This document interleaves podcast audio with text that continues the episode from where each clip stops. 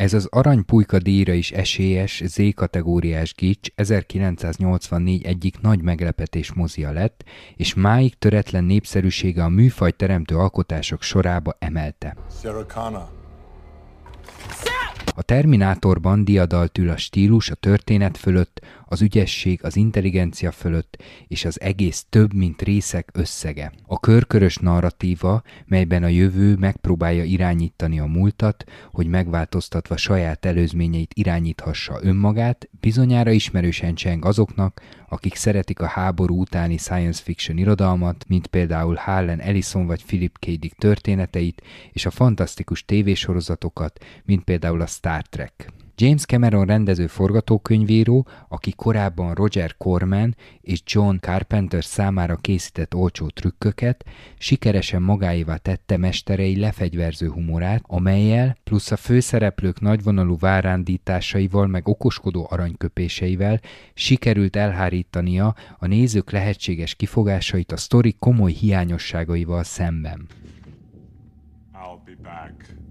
Akkoriban divatosak voltak a sötét, mocskos, apokaliptikus jövőt bemutató víziók, lásd menekülés New Yorkból, a Mad Max 2, az élet-halál harc, vagy a bűn mélysége. Cameron fölényes technoás stílusa, mely a filmbéli nightclubról kapta a nevét, lendülete, valamint a számos csavar és fordulat nyomán kibontakozó gazdaságos cselekmény épp elég ahhoz, hogy a néző ne gondolkodjon el a sztori abszurditásán.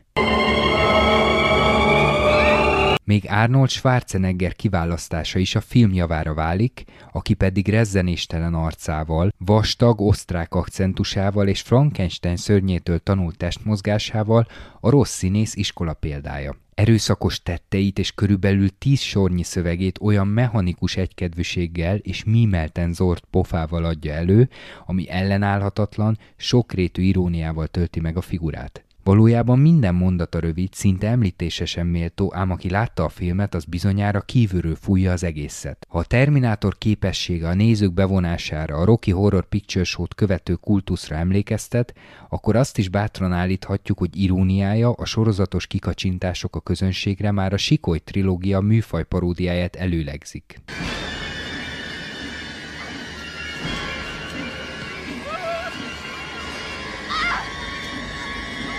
Ugyanez mondható el a helyenként már-már bohózatba illő vérspiccelős akciójelenetekről és a tipikus, csak a lány éli túl befejezésről. Az egymásra dobált science fiction elemek mögött felfedezhetjük egy még kevésbé eredeti, kaszabolós film toposzait is a szó szerint gépiesen gyilkoló szörnyel, és a lányjal, aki ráébredt, hogy igenis tud harcolni, és le tudja győzni a gonoszt. De mint már említettem, a Terminátor egyedisége abban áll, hogy a kombináció egésze több, mint az egyes elemek összege.